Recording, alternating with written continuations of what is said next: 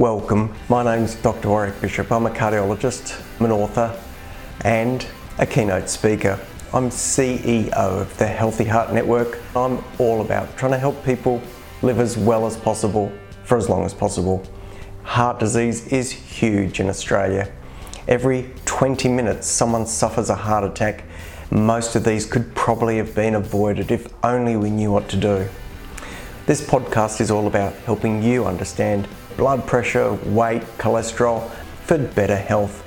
If you enjoy this podcast, I would be honoured for a five star review. You can share it with your family and friends. It may well save someone you love. Hi, my name's Warwick Bishop, and welcome to my podcast and videocast station. I really do appreciate you tuning in, and I hope you find the information valuable. I'm going to let you know that I've got the door open here at the moment to let in some cool air. My office is hot, and that noise in the background, it's not interference. It is the soothing sound of the ocean and the waves. Well, if you listen to the podcast immediately before this, then this is part two of the conference I went to where they spoke about predominantly heart failure and cholesterol management. So it was a fantastic conference, and that's why I'm pretty keen to share it with you. Lots and lots of information was available.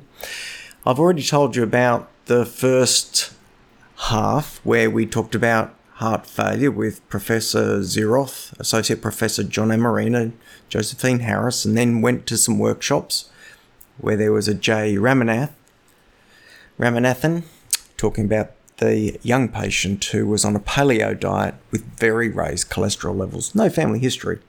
Interesting case and certainly led to lots of debate. I also spoke about the role of close supervision, and management and keeping a close eye in regard to surveillance for patients who have gone through chemotherapy, as some chemotherapeutic agents can be uh, detrimental to heart function. Well, let's move on to the next bits of this fantastic conference. The next thing that was discussed was a lipid particle called lipoprotein A or lipoprotein little a. Now, most of you will have heard of such things as triglycerides. You will have heard of such things as high density lipoprotein, the so called good cholesterol, and you will have heard of low density lipoprotein, the so called bad cholesterol. But you probably haven't heard of lipoprotein A. Now, the reason why it's important and the reason why it's interesting is several fold. Firstly, what we've observed clinically is in spite of us lowering cholesterol in certain individuals, there, main, there continues to remain what we call residual risk. So, try as we may, we're not able to make the risk of someone after we commence therapy zero. It still exists. We reduce the risk substantially and generally in proportion to the cholesterol or LDL lowering, but we don't reduce it to zero. And so there's a lot of debate around what other factors could be contributing to this observation that we can't get risk down as low as we would ideally like to, because if you've had an event, we really do want to stop you having another one. Well, one of the players in this particular space is this lipoprotein called lipoprotein little a or lowercase a. Well, what is it? Well, when we think of lipoprotein particles, when we think of LDL or HDL, the way I often describe these particles to people is they're the way that cholesterol and fats move around in the body.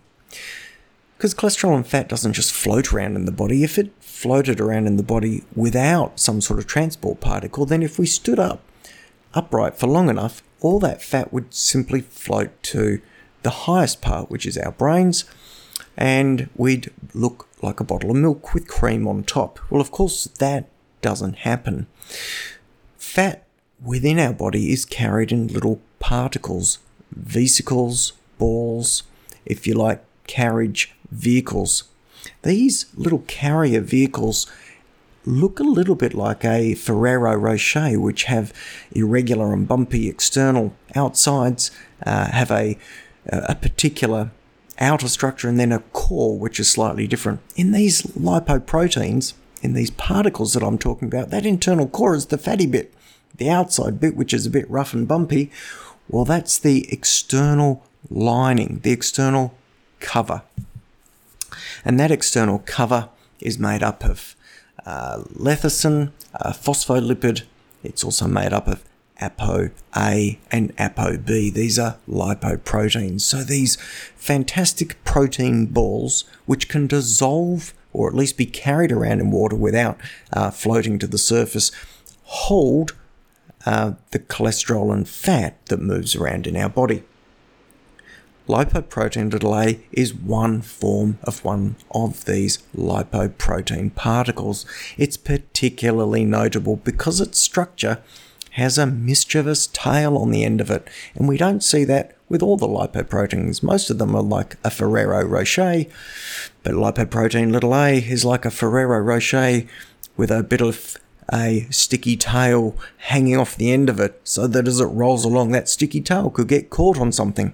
And you guessed it, that's something that we're concerned about it being caught on is the inside of the artery wall where those particles can be accumulated and lead to plaque.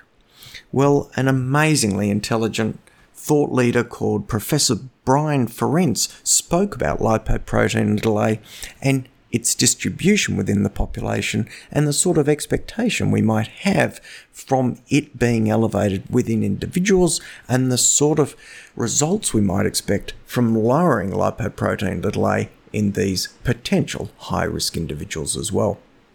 It turns out that lipoprotein little a not only can end up in the arteries and increase the chance of having coronary artery disease, and in fact is probably the most common hereditary uh, marker for premature coronary artery disease, but it also seems to have a role in increasing the possibility of aortic stenosis. And interestingly, there's even trials looking at that.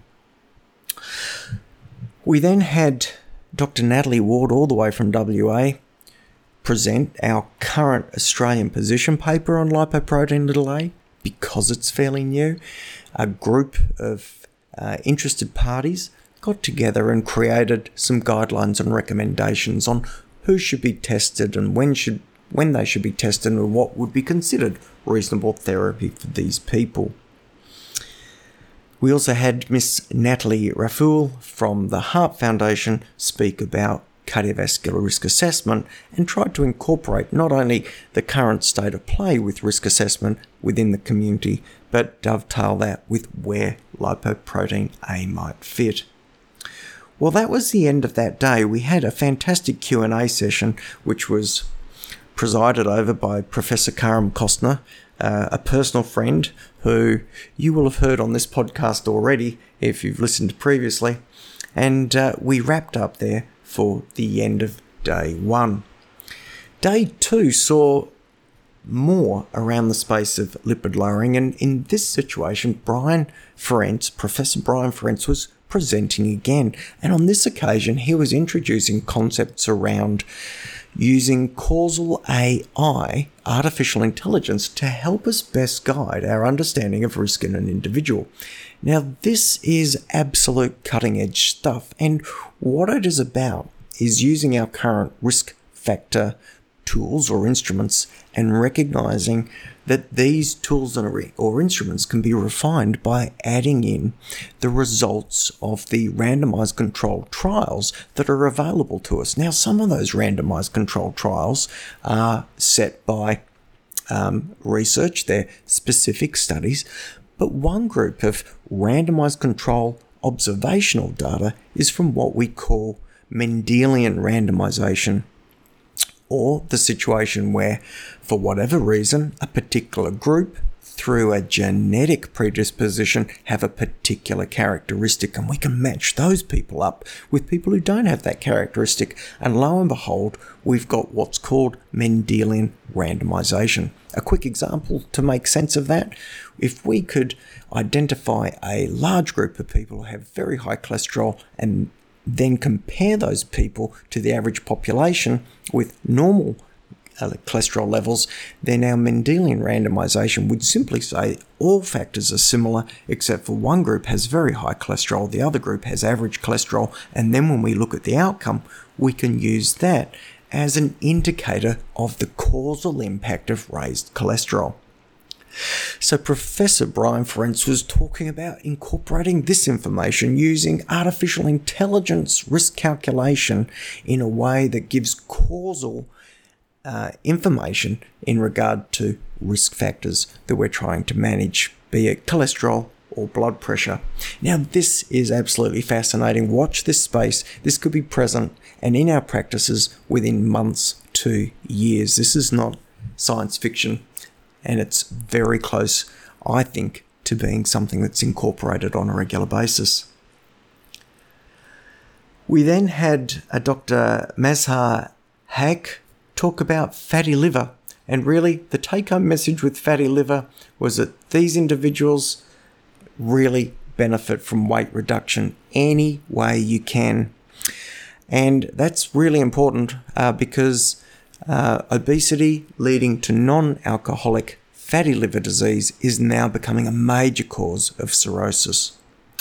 We also, uh, also Dr. Haque uh, demonstrated to us that these same individuals are likely to carry the risk factors that would mean not only do they have fatty liver, but they're likely to be carrying significant risk factors for coronary artery disease as well. Uh, Professor Jerry Greenfield then picked up the baton and told us about adipose tissue.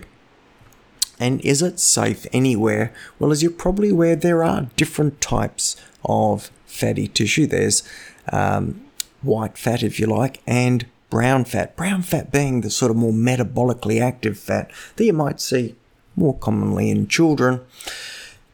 But white fat also moves, and the conversation was around visceral versus um, subcutaneous fat, and one of the most striking images was that of sumo wrestlers who, when they're exercising and active, although they're eating almost their body weight a day in food, all their fat is subcutaneous, and we believe that that subcutaneous fat is less problematic for cardiovascular risk.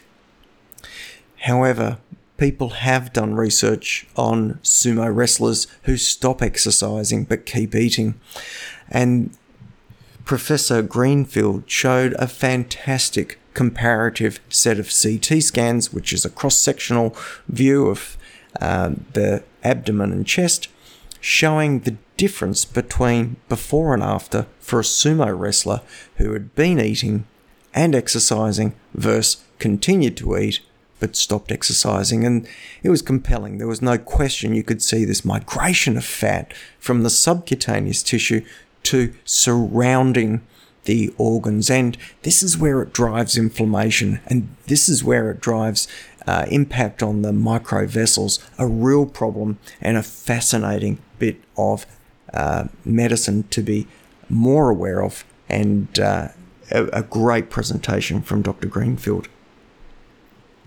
Our last session for the uh, conference was again featuring Professor Shelley Zeroth, who did a fantastic job, and she talked about what's outdated in left ventricular ejection ejection fraction in 2023 and this was really about how we measure it and what might end up being the best ways for us to reproducibly measure how the heart's pumping. There's certainly a feeling that looking at how the heart contracts in isolation is probably not going to inform us as well as looking at how the heart moves in both relaxation and, and contraction. And one of the ways that we can do that is looking at the strain within the muscle. How is that muscle looking under load? So, going from a visual of how the overall pump is going to a more finessed evaluation of the actual muscle structure and, and how's that behaving.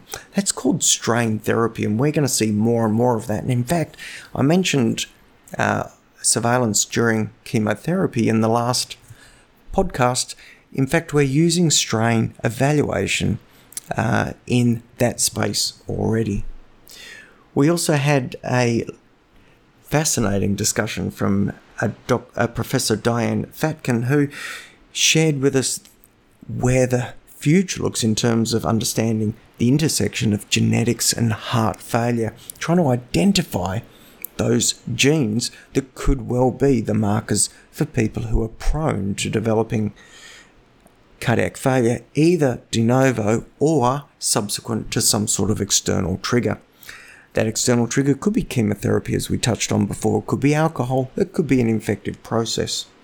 Lastly, we finished on finished off, as you might expect, with a bit on COVID 19 by Dr. Louise McCormack, and that was a lovely way to tie up an absolutely fascinating, enjoyable, and educational conference. From my own perspective, the opportunity to not only attend and listen and learn from some of these great experts uh, is so appreciated, but one of the other things I really appreciate from these conferences are the conversations in the corridor, the chances to catch up with friends over a cup of coffee, and even catch up with friends uh, over a meal or dinner uh, at night. So, a great way to connect, a great way to learn, um, a very satisfying uh, experience all around. I hope you've found this podcast interesting. If you haven't, you might wish to keep that to yourself. If you have, I'd love you to leave a positive review somewhere. I'd love you to subscribe if you'd be so kind. And if you think of someone who might find these podcasts interesting, please share it with them.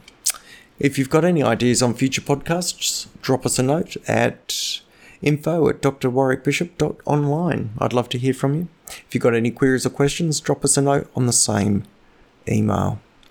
For now, though, till next time, I wish you the very best. Please live as well as possible for as long as possible. Take care and bye for now. Ever wonder what your risk of heart attack is? After all, it is the single biggest killer in the Western world. It accounts for 9 million deaths globally, and the scary thing is, it seems to be able to affect anyone. Well, if you're interested in knowing more about your risk, and understanding more about precision around that, please check out a free risk check at www.virtualheartcheck.com.au.